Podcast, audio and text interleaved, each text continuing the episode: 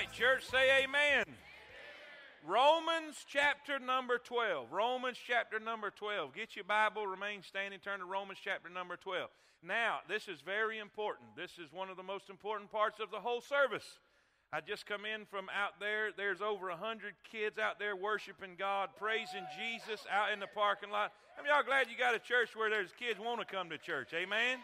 They're inviting their friends, having a big time, and freezing to death. Amen. How many of you, how many of you have your puzzle piece? Raise your hand if you have your puzzle piece. How many of you do not have your puzzle piece? You cannot get out of the building without your puzzle piece. Raise your hand. Raise your hand. Matter of fact, you'll be fined thousand dollars if you don't have a puzzle piece. All right. Who's got Who's got the box of puzzle pieces? All right. Raise your hand now. I need everybody to get one. Help them. Uh, uh, grab a grab a couple of them and help them get them. Spread them out. Spread them out. All right. Everybody's got to have one. Aren't you glad you go to a church where you got to have a puzzle piece? Matter of fact, give me one of them. I don't want to have to pay no fine. Amen.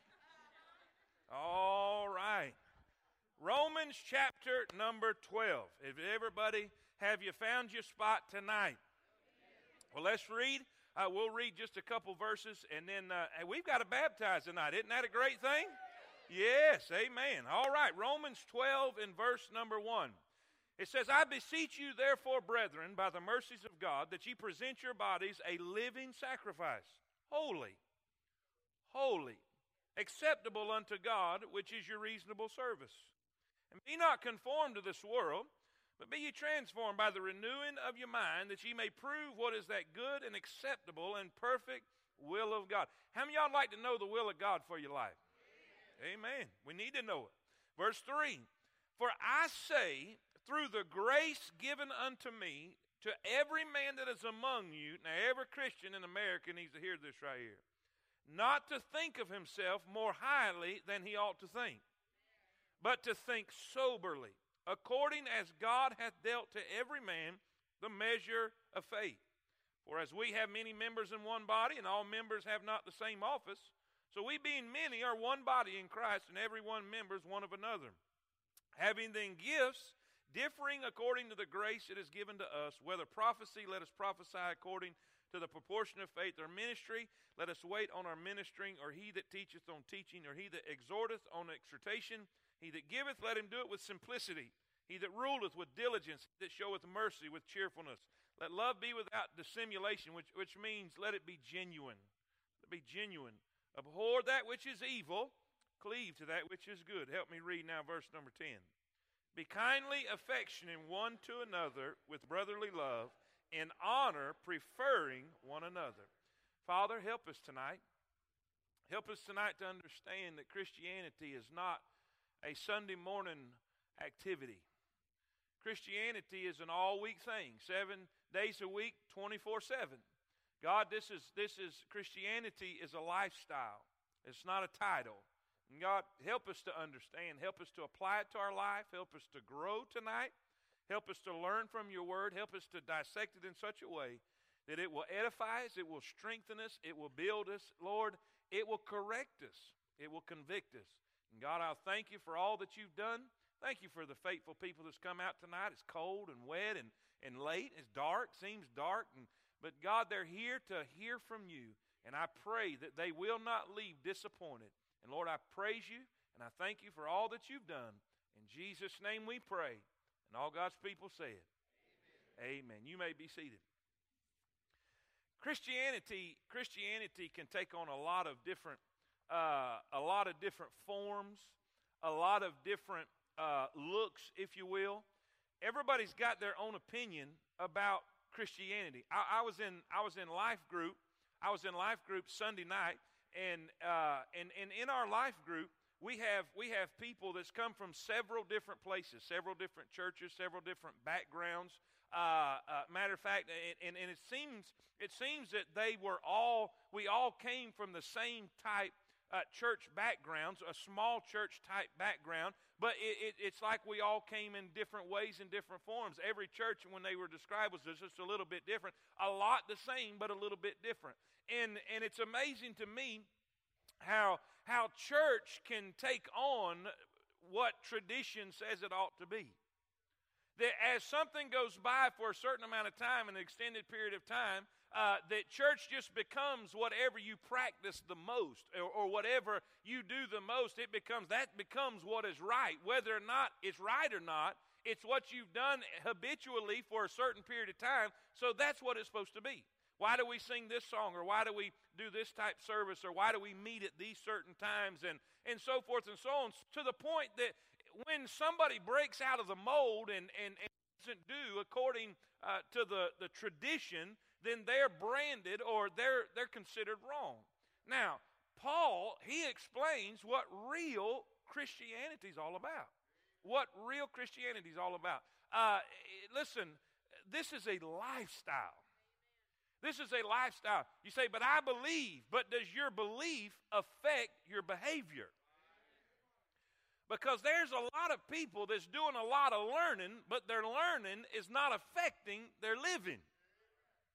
And, and, and listen, it doesn't matter how much comes in your head, it, it, it, it matters what goes from your head to your hands, and it affects the way we live. It affects our lifestyle, it affects our behavior. Because uh, people don't care about what you say, they're watching what you're doing.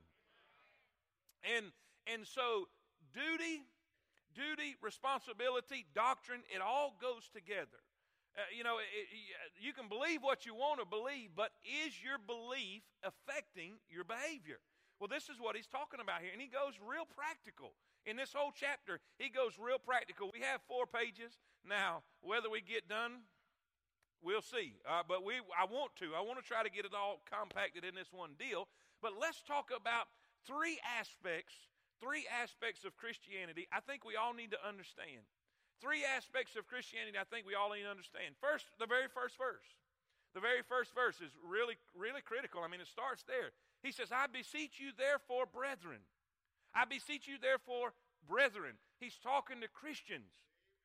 Brethren, I beseech you, therefore, brethren, by the mercies of God, that ye present your bodies a living sacrifice, holy and acceptable unto God, which is your, say it with me, which is your reasonable service. Now, number one, we're going to talk about reasonable Christianity. What is reasonable? What is reasonable uh, in, in, when it comes to the Word of God, when it comes to believers, when it comes to those who are following Christ?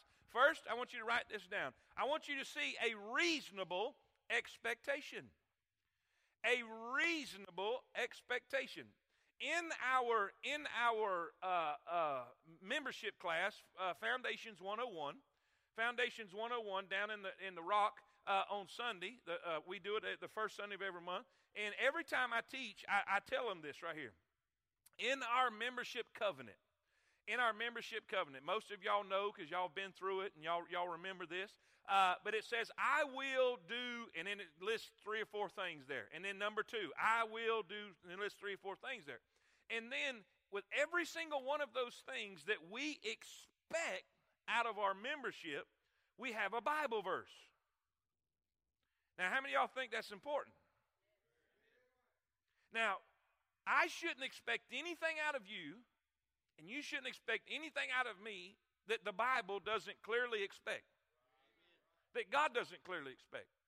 But there are some expectations that God expects that are reasonable.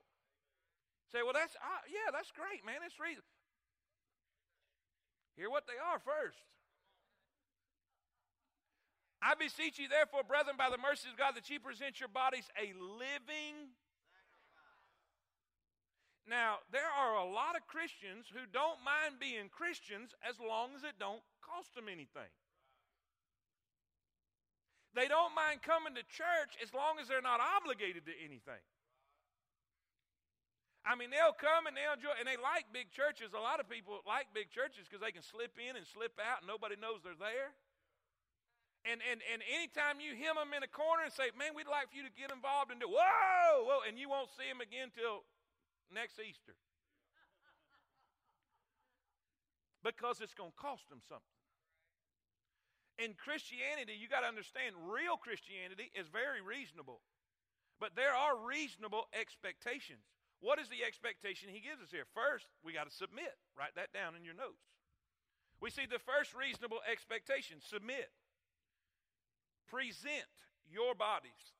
God's not going to take it from you, God's not going to force you, God's not going to make you do anything against your will. Before we trusted Christ, we used our body for sinful pleasures and purposes. But now that we belong to Him, we want to use our body for His glory. The Christian's body is God's temple because the Spirit of God dwells within him. It is our privilege to glorify Christ in our body and magnify Christ in our body. Now, let me give you simple terms on what that means because that sounds real spiritual and technical. Basically, what that means is you use your body to make God look good. You use your mouth to make God look good. You use your, your hands to make God look good. You help people. You encourage people. You lift up people. You don't tear people down. You use yourself to make God look good. That's what it means to glorify Christ. That's what it means to magnify Christ. We use what God has given us to make him look good. They don't say, oh, what a Christian. They say, oh, what a God. Oh, what a God. Say, why would they do that? It's when you give him credit and him glory, that's when they'll do that. Amen? Listen, just as Jesus Christ had to take on himself a body in order to accomplish God's will on earth, so we must yield our bodies to Christ that he might continue God's work through us. We must yield the members of the body as instruments of righteousness for the Holy Spirit to use in the doing of God's work. In other words, a hammer can be used to build, or a hammer can be used to tear down. Listen, you are an instrument. You can either be an instrument in the devil's hands, or you can be an instrument in God's hands. Amen? The, the, the, the determination of that is clearly up to you.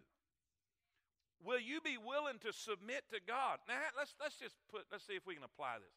I like, sometimes we get so churchy sounding that we don't really we can't really apply it to everyday living uh, when that person at work is really struggling and maybe they have a tear in their eye and god says go say something nice to them go encourage them and go pray for them or somebody struggling with their groceries at the grocery store and say hey man can i carry that out for you are y'all with me that's using your body as an instrument of righteousness to do good as god instructs you to it's really not difficult. It's really not. We make it difficult, but when God speaks to you, do what He says. Do what He says, all right? Here's a reasonable expe- expectation. It's re- How many y'all believe it's reasonable for God to expect us to submit?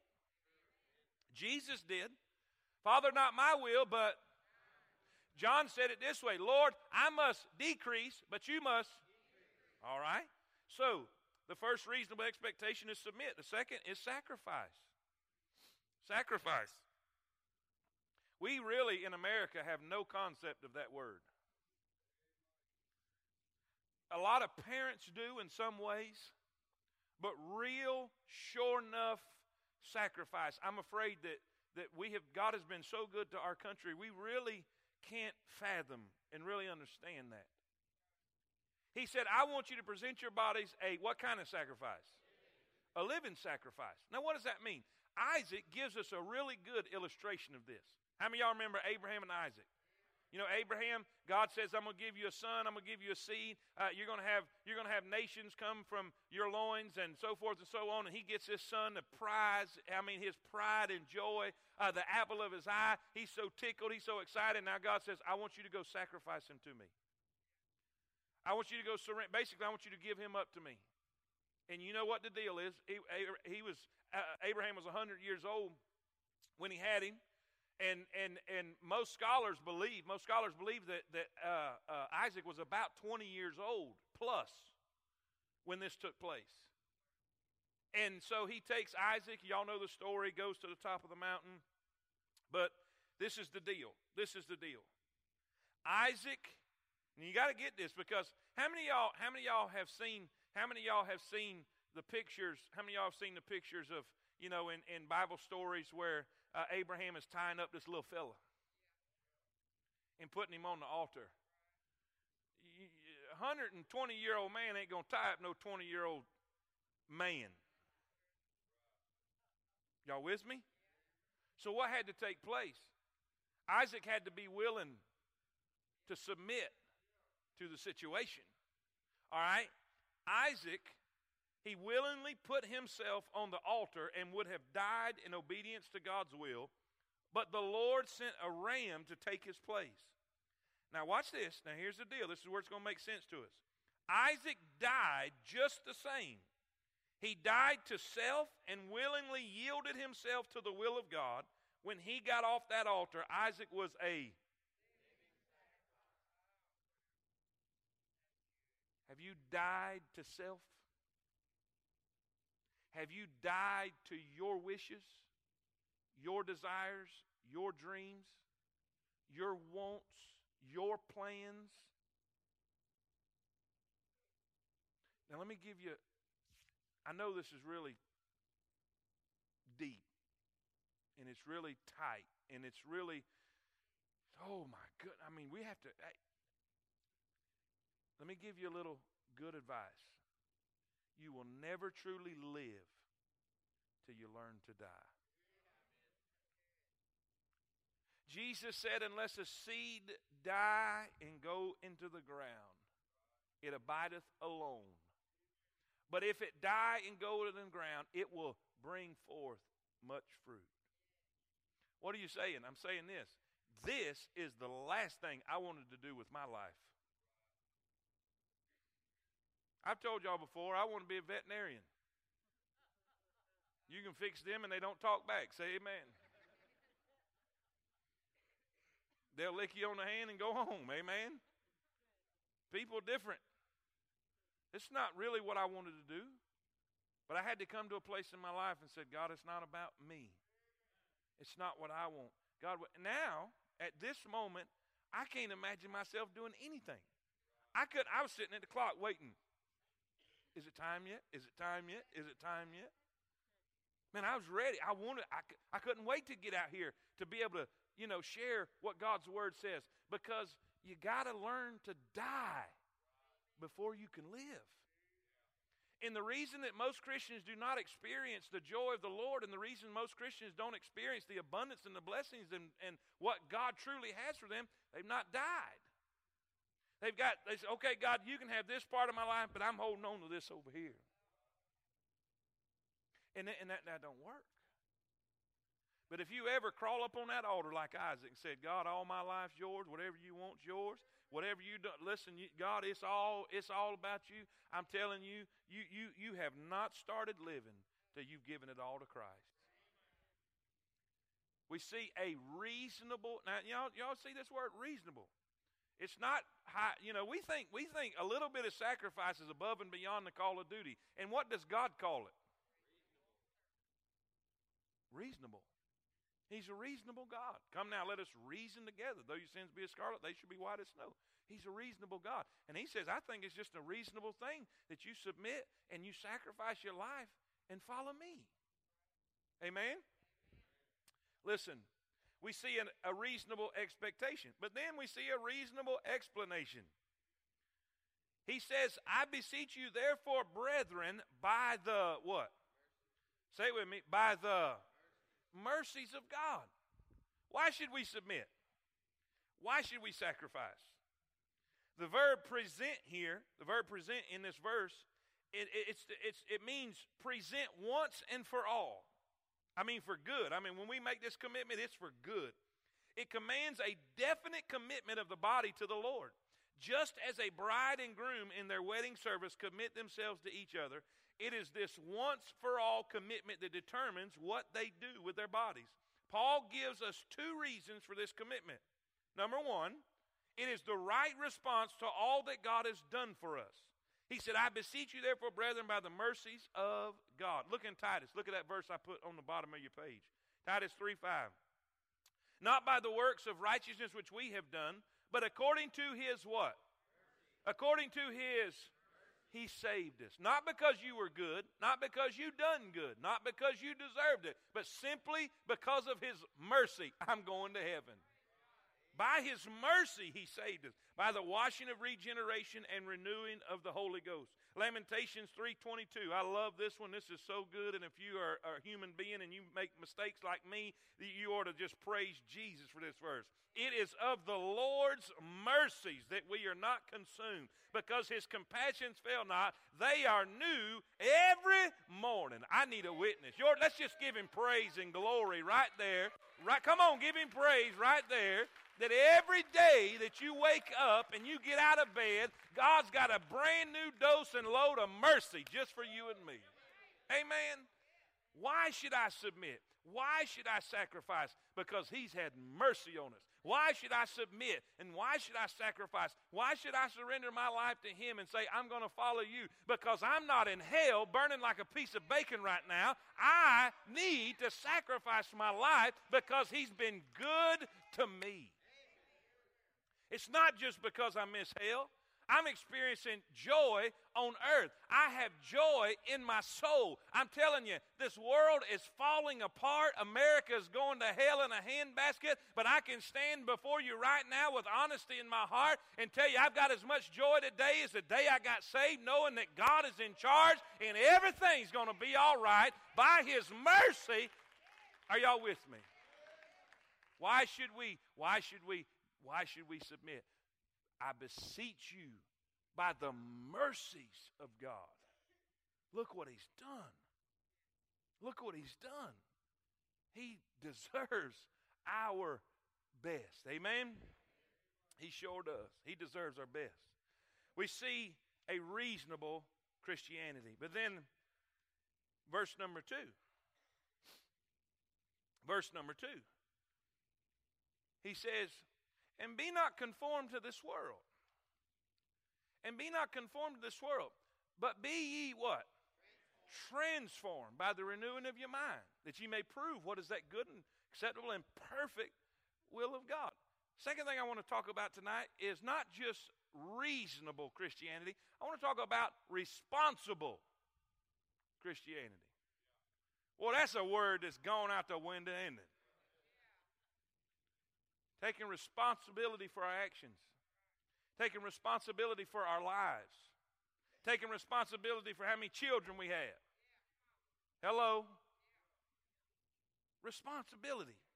Responsible Christianity.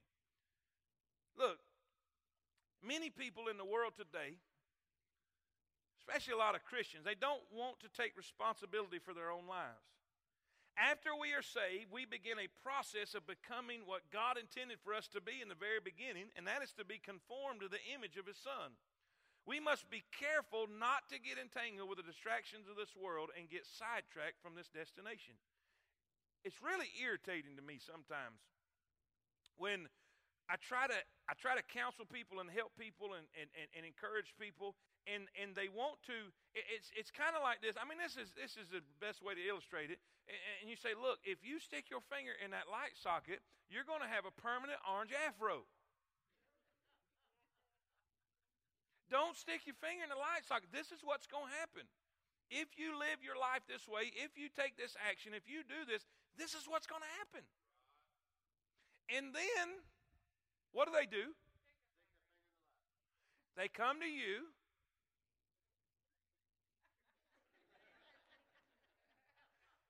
finger smoking. I don't know what happened. Now, the purpose of using that as an illustration, because there's several people in here, I could tell the real story, and you won't look anywhere but the carpet. Because you know decisions come with consequences. And we as we as Christians want to we want the benefit of heaven. We want to come enjoy the, the house of God and, and we want God to help us and we want God to bless us and we want but we still want to do what we want to do and wonder when the consequences come, what's God doing to me? Am I right? We're not taking responsibility. Listen, want you see two things. I want you see number one, or A, I want you see the danger of the careless. the danger of the careless. He says, Be not conformed to this world. The world wants to control your mind. I'm telling you, man, it, you, you, can't, you, can't turn on, you can't turn on the TV without seeing every aspect, not just not the, just the materialistic ways and, and not just the advertising and all that. They want to control the way you think. They want to control everything about your mind. They want you to think that sin is normal. They want you to think that sin is okay. They want you to think that you're weird if you believe the Bible. And they're applying pressure from every form, every way, every direction. The word conform, the word conform means to press to press into a pattern. And that's what's happening. That's what's happening with all these teenagers that's out here in the parking lot, out here, uh, that's worshiping Jesus out here. They are getting peer pressure. They are getting pressure from society. They are getting pressure from a liberal agenda in the school system. They are getting pressure from all sides to conform, to pressure to be what the world thinks is okay. Every, everything you see. Everything that was on in, in, in, in, in well, I'm trying hard not to talk about last night. Amen. I'm, I'm, let's, let's move right along, all right? The world wants to control our minds. God wants to transform our minds. This word transform is the same as transfigure. Y'all remember when Jesus was transfigured uh, up on the Mount of Transfiguration? In other words, what was on the inside began to emanate and radiate on the outside. The deity that was on the inside began to show on the outside. Uh, there was a transformation. It, this word is, is, from our English language as the word, uh, it comes into our English language as the word metamorphosis. Y'all know what a butterfly. It describes a change from within. The world wants to change your mind, so it exerts pressure from without. But the Holy Spirit changes your mind by releasing power from within. If the world controls your thinking, you are a conformer. If God controls your thinking, you are a transformer. God transforms our minds and makes us spiritually minded by using His Word. As you spend time meditating on God's Word, memorizing it, and making it a part of your inner man, God will gradually make your mind more spiritual. Be not conformed or pressured into a mold, but be ye transformed by the renewing of your mind. Now, let me give you illustration. In today's society, in today's society, God's word says a man and a woman should not have sex unless they're married. That's what, that's what the Bible says. That's what God says. That's the best way. What's, what's, the, what's, what's, what's the best way uh, uh, uh, uh, uh to, to, to be what God wants you to be? Do what the Bible says. But do you know what you know what the school system is trying to tell you? You know what liberals are trying to tell you? Oh, that's just that's Victorian thinking. That's impossible. Abstinence is just the abstinence is just crazy. That's not what God said. But see, you've heard it. You've heard it. You've heard it. You've heard it. These kids are hearing it. These kids are hearing it. They're saying it's just normal. It's no big deal. To now, what's happening? That pressure is making them think it's just normal. It's just normal. And then when somebody says and stands up, now, now y'all looking at me all kind of crazy. But when somebody stands up in our society and says abstinence is the best way, they are looked at like an idiot. You know why? Because the devil has so warped the minds of people in our society. There, hey, listen, it's now this is stuff that's this is a no-brainer. This is elementary stuff. Do you realize that they're, they're doing now, you know, with the homosexual agenda the same way? If you stand and say, I believe marriage should be between one man and one woman for life, they look at you like you're an idiot. Why? And I mean, listen, this is not just about, they are really, really, sincerely thinking they're right. You know why? that pressure and that conforming. You say, are they bad people? I don't think so. I don't think they're bad people. Foolish Christians make fun of them. Foolish Christians make jokes and, and, and, and, and listen, we should, we should not be offensive. Because being offensive and being a jerk about things has never solved anything. How do you look at it? I look at them as being deceived. I look at them as being deceived. Hey, we do stuff here at Temple now. I would have never been caught dead in this building. I'd have, I felt like I was shrieking without tie on. Say amen. I made fun of people. I criticized people that do it. Bless God, he don't, know, he don't even know Jesus. Until one day, God allowed the blindfold to come off. So, how am I going to sit there and criticize and belittle and make fun of people simply that the devil's blinded. The Word of God simply clearly says it. The God of this world hath blinded their minds. Amen? So here's the point. Let's not get caught up in that. Let's not get caught up. You say, how can we get caught up in that? By watching sitcoms and laugh at sin?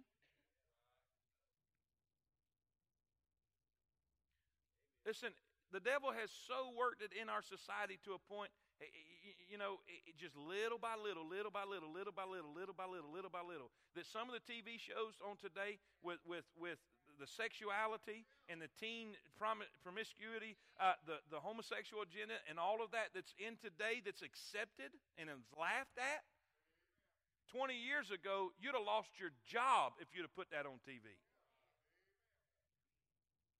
There's just been a slow conforming. Now, I don't, I don't hold that against worldly people. But when God's people are being pulled into that drift,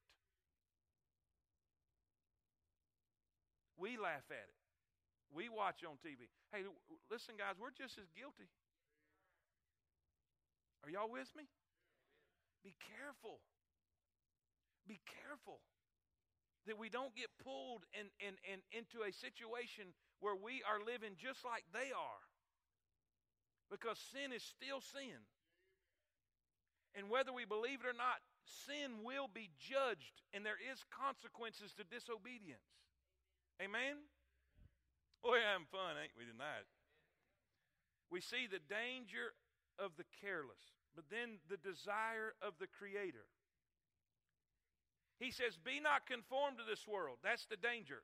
Be not conformed to this world, but be ye transformed. How am I supposed to think? Man, get in the Word of God. Get in the Word of God. Get in the Word of God. Get in the Word of God. Get in the Word. What does the Bible say? What does God think? You see, you got to understand the Word of God is God's mind on paper. Let this mind be in you, which was also in Christ Jesus, who being, are y'all with me? In other words, we're supposed to think like he did. What is God's desire for mankind? That he be conformed to the image of his son. Romans 8:28. Y'all remember that one? Romans 8:28. It says, For all things work together for good to them that love the Lord, to them that are called according to his purpose. And what is his purpose? Verse 29. What is his purpose? For whom he did foreknow, he did predestinate to be conformed to the image of his son. Say, what does God want out of me? He wants you to be just like His Son. He wants you to think just like His Son. He wants you to love just like His Son. He wants you to serve just like His Son. He wants you to treat other people just like His Son. Are y'all with me? That's His desire. That's His desire. That's what it means to be Christian. Christian, Christ like. Amen? Listen, the desire of the Creator. Then see, I want you to see the development of the Christian. And by the way, by the way, by the way, by the way, by the way, being transformed into the image, this is one thing that fundamentalists really have messed up on. This is one thing I'm telling you. My movement, or my movement, the, the, the, the, group movement that I came up and grew up in, this is where they really messed it up. They tried to do a godly thing the worldly way. The world applies pressure to get you to be what they want you to be. But God doesn't. God doesn't work from the outside in. God works from the inside out. But what we've done in the church world, we've tried to take a whole big list of rules and, and, and responsibilities and all this stuff, and we try to make you be what we think you're supposed to be. And what we think you're supposed to be is usually whatever we are. Have you ever noticed most people like to adjust right to wherever they are? It's only right because you did it. Hello? And so what we do is we put a guilt trip on people. Say, if you don't cut your hair just like me, if you don't wear a suit just like me, if you don't sing the same songs just like me, if you don't have a dress down to the floor just like me, if you don't do all this stuff, then you're not right with God. We sing Christ honoring music. In other words, whatever you like is Christ honoring because you like it. Hello? What are you doing? You're applying pressure. You're trying to make people to be whatever. But see, I've, I've not found anywhere in the Word of God where I'm supposed to make people be like me. I'm supposed to tell them about Jesus and fill them with the Word of God. And when you fill people with the Word of God, the Holy Spirit will take that Word and it'll plant a seed and it'll germinate and it'll bust out all over the place. Because transformation is from the inside out. I had to change. I had to change a lot of philosophy. I had to change a lot of the way I thought because I thought I had to just get people. You know, it's that old philosophy where you know uh, uh, you you clean the fish before you catch them. Hello. And that's really not my job. My job is to tell them who Jesus is and love on them and care and preach the word and let Jesus with the word make out of them whatever. And by the way, the time it takes for Jesus to make them whatever he wants them to make is up to Jesus. I'm getting on all this, but I'm we need to hear this. Because some people mature differently. Some people mature at different times and different stages. Of, well, that person's been long, he ought to be dressing better than that, or he'll be. Come on, man. Let God handle it. He can handle it. He can. He's big enough. Amen.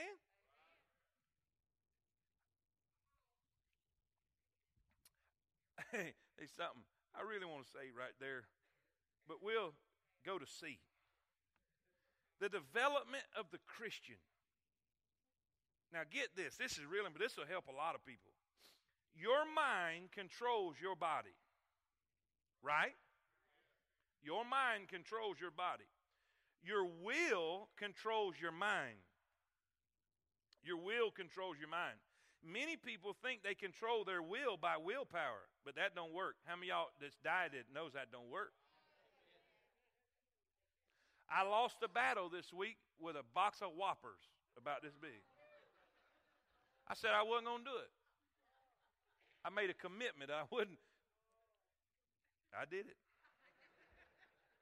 And I'm going to just stand before you today and say it was good too. Amen. I never realized how good them things was. I ain't had one in a long time. Willpower don't work. Would y'all agree with that? We usually fail when we try to depend on our willpower. It's only when we yield the will to God that His power can take over and give us the willpower that we need to be victorious Christians. Now, now, how do we do that? Now, how do we do that? That's easy. To, that's easy preaching, but that's hard living. How do we do it? What, what's the practical way to surrender our will to God? All right, we do that through disciplined prayer.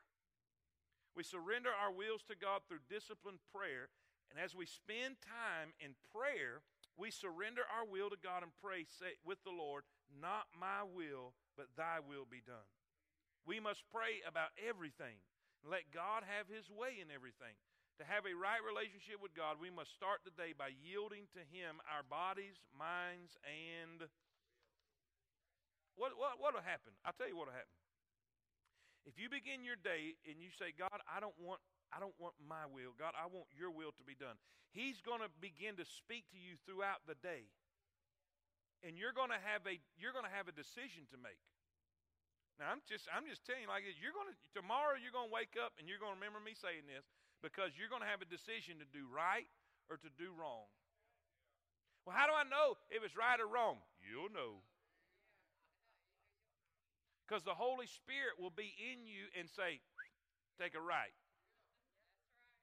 Or he'll say, turn that TV off.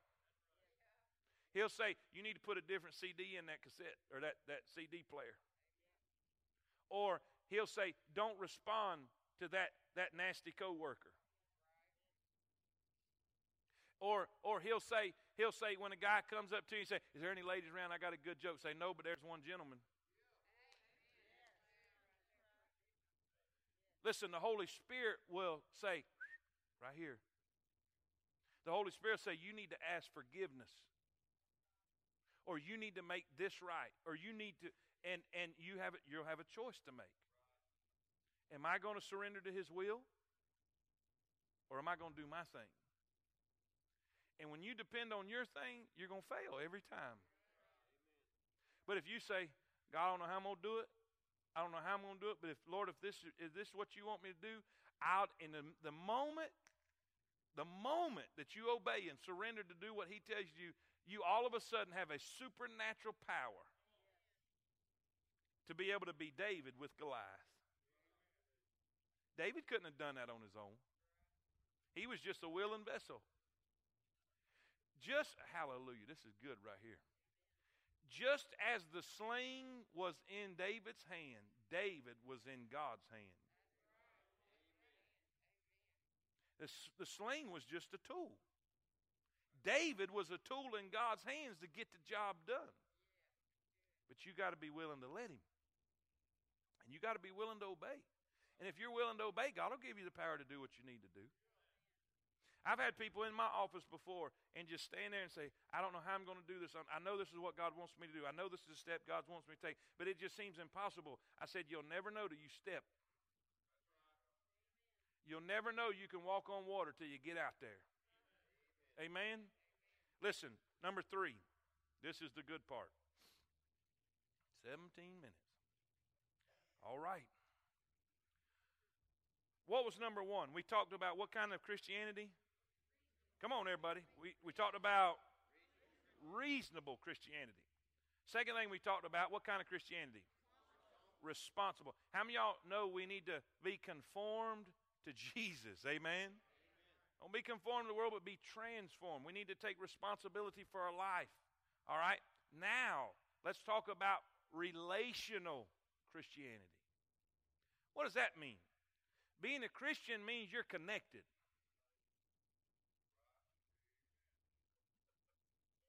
Connected. You couldn't also, you know, finger, I'm tired of you. Really tired of the way you are. So that's goofy. Same principle. So how do you know? Let's read and find out. Look at verse 3. For I say through the grace given unto me to boy, he knows Baptist, don't he? Why, why, why would he put this verse in here? He knew Baptist. For I say, through the grace given unto me, to every man that is among you, not to think of himself more highly than he ought to think, according, he said, but to think soberly, accordingly as God hath dealt to every man the measure of faith. Now, here's the deal Paul knows when you get a bunch of people together, we're going to have to figure out how to get along. Because when you get a bunch of people, you get a bunch of opinions, you get a bunch of ideas. You get a bunch of people with sensitivity who get their feelings hurt easy because you got people with different gifts. You got administrators that are black and white and just cut and dry and they're right to the point. And you've got people over here that are very sensitive and they're very, uh, you know, they're not, they're just not geared that way and they get their feelings hurt when administrators are administrating and administrators get frustrated when people won't do what they're supposed to do, what they say they'll do. They said they're going to do it. I don't know why they're going to sign up they ain't going to do what they say they're going to do. Is that sounding like church? You know, uh, you get especially a group this size. I mean, you, you get you get more than one person together, you got problems. Ask anybody that's married. Say amen. I don't know why y'all oohing and ahhing. I'm telling the truth. Am I telling the truth? Am I telling the truth? Yeah. Buchanan's such a coward. No, man. We get along great. Hallelujah. Let me ask your wife. Would you, would you uh, help me? Amen. She's a coward too. Amen. a man once said in a spiritual way, why can't we all just get along? I got to ask that question. You know, it's, it's, it's real humorous because we're having a good time in, in, in Bible study tonight. But what about all the church splits? What about what about all the all the you know hurt feelings and people been friends for years now and, and, and, and issues come up and things take place that, that really are unnecessary and shouldn't have. It's amazing how somebody can be a buddy one minute and a mortal enemy the next. Now I'm not talking about I'm not talking about at the ball field. I'm not talking about at the bar. I'm talking about at the house of God. Let me tell you why. This is why. This is a serious question that we need to consider. Why can't we all just get along? How come when a church grows, we gotta we gotta criticize it? We gotta find fault. We gotta, you know. Nobody said a word about temple when we had 30 people. Nobody. Nobody had a problem with us. Nobody criticized us. Nobody had an issue because at that point we were not doing anything. So, why can't we all get along? Why can't we realize we're all on the same team? Why can't we all realize we have the same Father? Why can't we all realize we're going to the same place? Now, watch. For centuries, people have not been able to get along. This is not new. This is not just something that's crept up. It's, just, it's been the same way. There's been wars and fighting since the beginning of time and will be till the Prince of Peace returns to rule and reign. In the church, the Lord does want, He does not want this to happen. Paul in these verses gives the church instruction on how to get along. Now we got to do this quick because we're out of time. First, I want you to see this. There's, there's, there's several things I want you to see. First, there's an attitude we must possess. Write that down. There's an attitude we must possess. There's got to be, number one, humility in our assessment. We need humility in our assessment of ourselves. We need to understand something. We are a speck of dirt that God dug out of the ground. And anything good in us, it is Him. And we're all, we need to recognize our humanity. It's amazing to us, to me, that, that, that we will get offended because of how people treat us, and it's the same way we treat others. People will get offended if, if, if you didn't come to their shower when you didn't go to theirs. People will get offended if you didn't call when their person was in the hospital, but you didn't call when theirs was. You see what I'm saying? And here's, this is the point let, let me help you understand. Everybody's human. We make mistakes. We make them regularly. I, I make them constantly. I'm not going to remember everything. You're not going to remember everything. Let's not, let's not get grudges and, and, and have issues and blame people and, and, and, and get mad and angry at people for just being human because we put ourselves on a higher level and higher plane than we are, and we will hold them to more accountability than we'll hold ourselves. He says, Let no man think more highly of himself than he ought to think. Humility in our assessment, not only that, but honor toward our affiliates. We need to honor one another.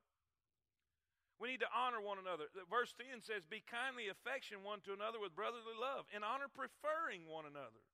We're to honor each other. 1 Corinthians 12 24 kind of speaks of the same.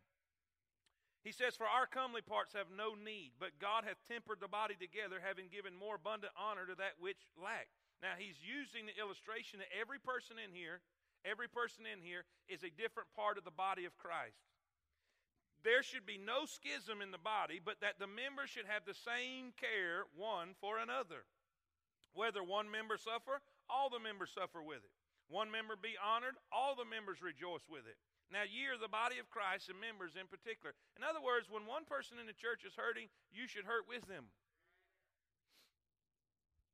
When one person, and, and this is the problem, one person drives in the parking lot with a new car, and 50 of them will say, Well, I don't know why they bought that. They can't afford that. Instead of rejoice, can you rejoice when God is blessing someone else? As the body of Christ, we're supposed to. We're not supposed to talk about them and, and run them down. We're supposed, to, hey man, when God bless you, God bless you. Hallelujah. Let's rejoice together. That's the way God designed it to be. But you can't do that without being humble. Amen? Listen, listen, the attitude we must possess. But then B, the activity we must pursue. The activity we must pursue. Paul was writing to Christians who were members of a local church. Watch what he says in verse number four. Verse number four.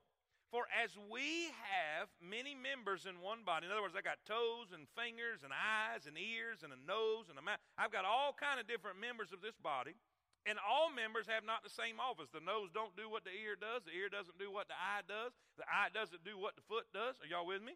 They all have different responsibilities. So we, being many, are one body in Christ, and everyone members one of another having then gifts differing according to the grace that is given to us. And then he lists several of the gifts there and how to how to treat them. He said, Let us love without dissimulation, abhor that which is evil, and cleave to that which is good. Be kindly affection one to another with brotherly love, in honor, preferring one another. Now, watch this. Paul was writing to Christians who were members of the local churches in Rome. He described their relationships to each other and as members of the body. He used the same picture that we just read a while ago in 1 Corinthians 12. The basic idea is this that each believer is a living part of Christ's body, and each one has a spiritual function to perform. Each believer has a each believer has a to be used for the building up of the body and the perfecting of the other members of the body. In short, we belong to each other, we minister to each other, and we need each other. Now, what activity, what activity do we need to pursue? Three things. First, we must employ our gifts. We must employ our gifts. We got to hurry. Each believer has a different gift. God has bestowed these gifts so the local body can grow in a balanced way. But each Christian must exercise his or her gift by faith. We may not see the result of our ministry, but the Lord sees it and he blesses. Note that exhortation or encouragement is just as much a spiritual ministry as preaching or teaching. Giving, giving and showing mercy are also important gifts. To some people, God has given the ability to rule or to administer the various functions of the church. Whatever gift we have must be dedicated to God and used for the good of the whole church. Hold up your piece. Hold up your piece. Now look at it. Everybody has a different color. Everybody has a different shape. They're none of them alike. They're none of them alike. But if we start putting them together, there'll be one picture. Now, you could say that this represents your gift. Your gift. It's different. Buchanan, your gift may be different than Eric's. Mine may be different than Steve's. Steve's may be different than Sam's. Listen, they're all in a different way, in a different light, in a different shape. But guess what? We will never get the whole picture without all of them. Now, if I ever, if I ever want to see this picture in its full form, what's going to have to happen?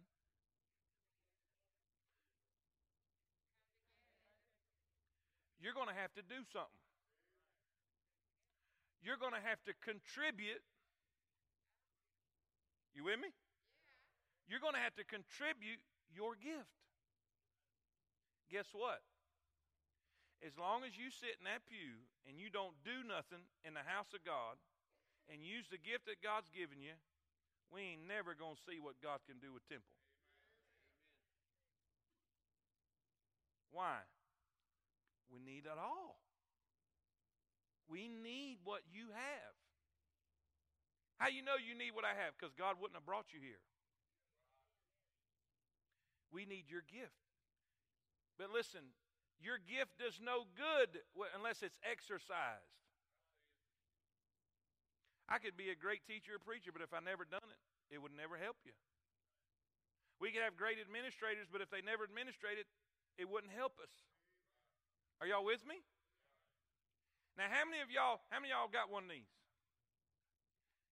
How many of y'all got a gift? Hello? You all do. So, how many y'all need to contribute?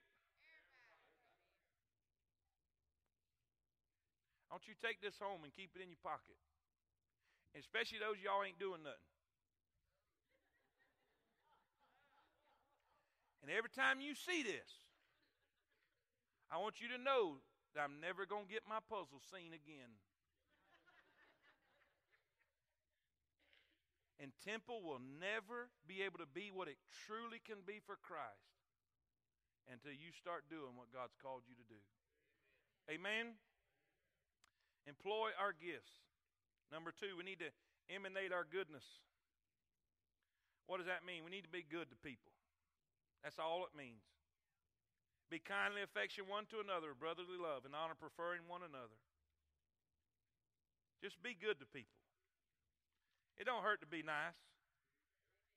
Number three, we need to express our generosity. I'm going to just give you these because we're out of time. Express our generosity. You can read this at home. Verse 13 says, distributing to the necessity of saints, given to hospitality. By the way, sharing in the Bible has always been free will, not forced. Some of y'all called it. Forced. What they did in the book of Acts was not communism or socialism because it was not taken by force, it was willingly given. And we should be we should be willing to share. We should be willing to support. We should be willing to help those in need. Amen. Then C, C, the attempt we must persist. The attempt we must persist. What's the Bible say? Verse 19 Dearly beloved, avenge not yourselves, but rather give place unto wrath, for it is written, Vengeance is mine, I will repay, saith the Lord. Therefore, if thine enemy hunger, feed him. If he thirst, give him drink, for in so doing thou shalt heap coals of fire on his head. Be not overcome evil, but overcome evil with. The believer who seeks to obey God is going to have enemies. He just is, period. He's going to have enemies. When our Lord was ministering on earth, he had enemies. No matter where Paul and the other apostles traveled, they were enemies. There were enemies who opposed their work. Jesus warned his disciples that their worst enemies might be those of their own household. Unfortunately, some believers have enemies because they lack love and patience, and not because they are faithful in their witness. There is a difference between sharing in the offense of the cross and being what? And being an offensive Christian. The Christian must not play God and try to avenge himself, returning evil for evil or good for good. It is the way most people live. But the Christian must live on a higher level and return good for evil. Of course, this is going to require two things to be able to do this. First, it's going to require love, because our first inclination is to fight back. But it's also going to require what? Faith. Believing that God can work and accomplish His will in our lives and in the lives of those who hurt us. We must give place to wrath the wrath of God. As children of God, we must live on the highest level, returning good for evil. Anyone can return good for good or evil for evil. The only way to overcome evil is with good. If we return evil for evil, we only add fuel to the fire. And even if our enemy is not converted, we have still experienced the love of God in our heart and have grown in grace. Let's give God praise and glory. Amen. Amen. I want every head bowed and every eye closed for just a second. We're going to pray. Jalen's going to come. if you're here tonight, if you're here tonight to be baptized, if you're here tonight, I, th- I think we had uh, a couple that was going to be baptized. If you're here tonight to be baptized, I want you to come. If you're a lady, I want you to come to my right. Are they here tonight, Brother Dustin? You know whether or not they are here? They are here. If you're here tonight to be, there they are. There they are. If you're a lady, if you'll come to this side over here, and, and we'll have somebody there to help you. And if you're a gentleman, come to this side right over here, and there'll be several fellas in there to help you. All right? And we're going to pray. Brother Johnny, would you come up and lead us in prayer? And after you pray, I want you. I want Jalen. He's going to sing a sing a, a verse of invitation. Y'all be able to stand after he prays, and just ask God to help us practice what we we taught tonight. It's difficult, but we can do it through His grace. tonight. God, we thank you, Lord, for this opportunity, Lord, to come to your house. God, to hear your word preached tonight, Lord. I thank you, Lord, for our pastor, Lord, in the vision that he has for his church. And God, I'd ask you right now, Lord, you'd help us, God, to apply the word that we've heard tonight to our hearts. Lord, help us to be, God, the Christian, Lord, that you'd have us to be, Lord, in this world as we look at those things that go on around us. Lord, help us be sensitive, God, to sin. Lord, help us be caring, God, to those that are less fortunate. Lord, help us be exactly, Lord, what you've called us to be. God, when it comes to the gifts, God, that you've gifted us with. Lord, I pray for each and every person, God, in this building tonight, Lord, that they would find that place. And God, they'd be able to come to that place of service, God, where their gift, Lord, to be a blessing, Lord, to so many people that's around them. Lord, I'm thankful for what Brother Malcolm said tonight, Lord. You have called each and every one of us, To this place. That's why we're here, Lord. We're here, God, to be used. Lord, we're here to glorify your name. God, we're here to be a blessing, God, to those people, Lord, that comes through these doors. And Lord, I'm thankful for the opportunity God, that you've given us to serve. Lord, you've given us a process set up, Lord, here at Temple. God, with our foundation classes, Lord, to help each and every person in this building, God, find that gift, Lord, that you blessed them with, and Lord, to be able to use it, Lord, to lift up your name. Lord, I thank you again for Temple. God, I thank you, Lord, for these people tonight.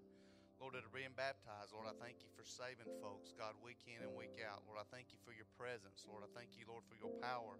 God, on this place. And Lord, we don't take that for granted. Lord, I'd ask you right now, Lord, tonight, Lord, that you'd convict our hearts. Lord, that you'd mold us and make us to be, Lord, exactly, God, what you've called us to be. Lord, just be with Brother Malcolm the rest of the week, God, as he prepares for the message Sunday. God, I pray for the music. God, I pray, Lord, for everything that goes on at this place, Lord, to be able to honor and glorify your name. Lord, I thank you for the time that we're going to have Sunday night, Lord, to celebrate Brother Scott. Lord, taking the church, Lord, over there uh, close to Huntsville, Lord, I pray, God, right now, Lord, you'd bless them. And Lord, we just thank you. God will praise you in Jesus' name. Amen. Amen. Let's everybody stand. We want to give everybody an opportunity to pray tonight. So, um, y'all just sing along with us tonight. That's what this altar is for. And you don't have to carry your burdens anymore. There's a light in the darkness, and there's a love that's true. And Jesus is waiting, He's waiting here for you. Time has come to give in to the Lord. And that's what this altar is for. I'll sing it, church. That's what this altar is for. And you don't have to carry the burdens anymore. Darkness, there's a love that's true. And Jesus is waiting, He's waiting here for you. The time has come to give in to the Lord. And that's what this altar is for. That's what this altar is for. Let's pray. Let us pray. Father, we come before you thanking you so much for the knowledge that you do answer our prayers when we pray. Thank you for, Lord, the opportunity to come before you and, and to grow and to learn. And to, Lord, receive the help that we need to be the Christians we need to be. I pray that you'll be with every burden in this room. God, you know what they're, they're, they're asking and what the prayers are, and I pray that you'll meet those needs. God, I pray that you'll be with, uh, Lord, the family that's being baptized tonight. And God, I pray that you'll just walk with them every step of the way. And Lord, we'll thank you for it. In Jesus' name we pray. Amen. Amen. All right. Just remain standing. Y'all know our y'all know our policy. Uh, when we baptize, we have a big time. Am I right? All right, Courtney, come on.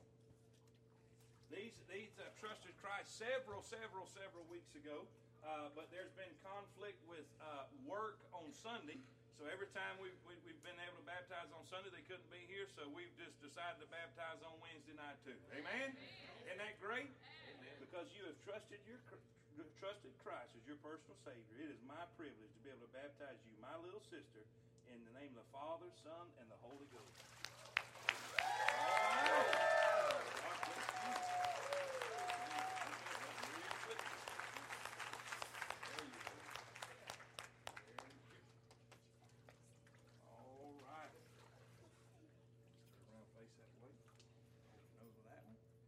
Because of your trust and faith in the Lord Jesus Christ, it is my privilege to be able to baptize you, my sister, in the name of the Father, the Son, and the Holy Ghost.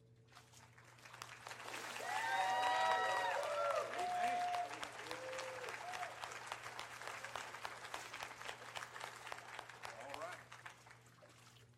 All right. All right. Hold your nose right there. Because you've trusted Christ as your Savior, it's my privilege to be able to baptize you, my little brother, Father, the Son, and the Holy Ghost.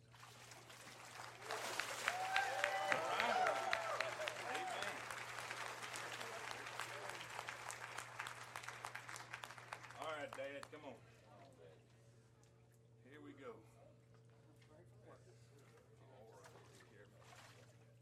That way. Amen. Amen. Put your note right there. Amen.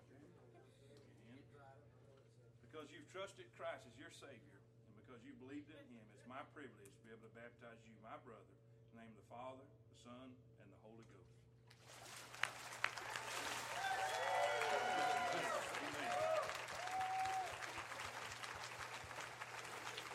Church, say amen. All right, there is a, a little announcement about the, the fish fry on Friday night and what they're gathering to take to Travis uh, up in New York. Just make sure and announce that, and we'll go from Okay, hey, hang on one second. Um, real quick, he's getting wet up there, but tomorrow, guess what tomorrow is? Get down here, preacher. Tomorrow is preacher's birthday, y'all. So let's just send him out tonight. He's not going to be able to. He's got wet britches, so he's going to have to go straight home. So, anyways, let's sing him happy birthday. Happy birthday to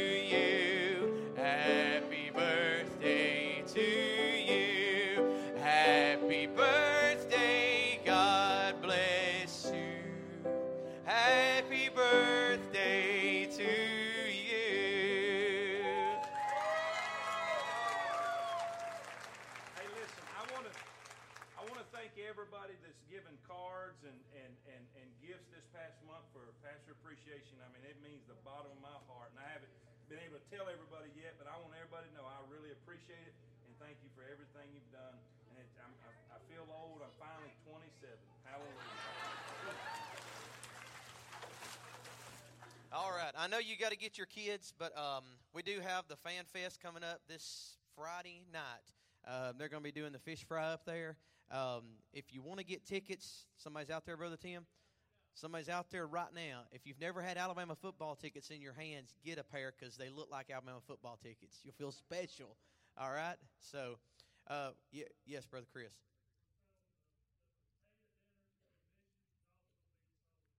All right, if you want fish or potatoes, they're out there. Okay, fish and potatoes. But there's a list of stuff up here um, that we can get um, that they need. They're also filling a truck, um, and they're going to take that up to Brother Travis up in New York's where he's at, Staten Island. So stop by, get a list of this, bring it. Let's fill that truck. They'd love to be able to get a truck donated, fill that diesel up, and take it all the way up yonder and come from Cullman, Alabama. So. All right, let's pray. Dear Lord, thank you for this day. Thank you for all the blessings that you've given us. Lord, I thank you, Lord, for our pastor, Lord. God, I thank you for what he means to this church and God, what he means to me personally. God, I love him with all my heart. And I thank you, Lord, for what you are doing in this place. God, be with us, lead us, and guide us. In Jesus' name we pray. Amen. We were made to be courageous. We were made to lead the way. We could be the generation that finally breaks the chains. We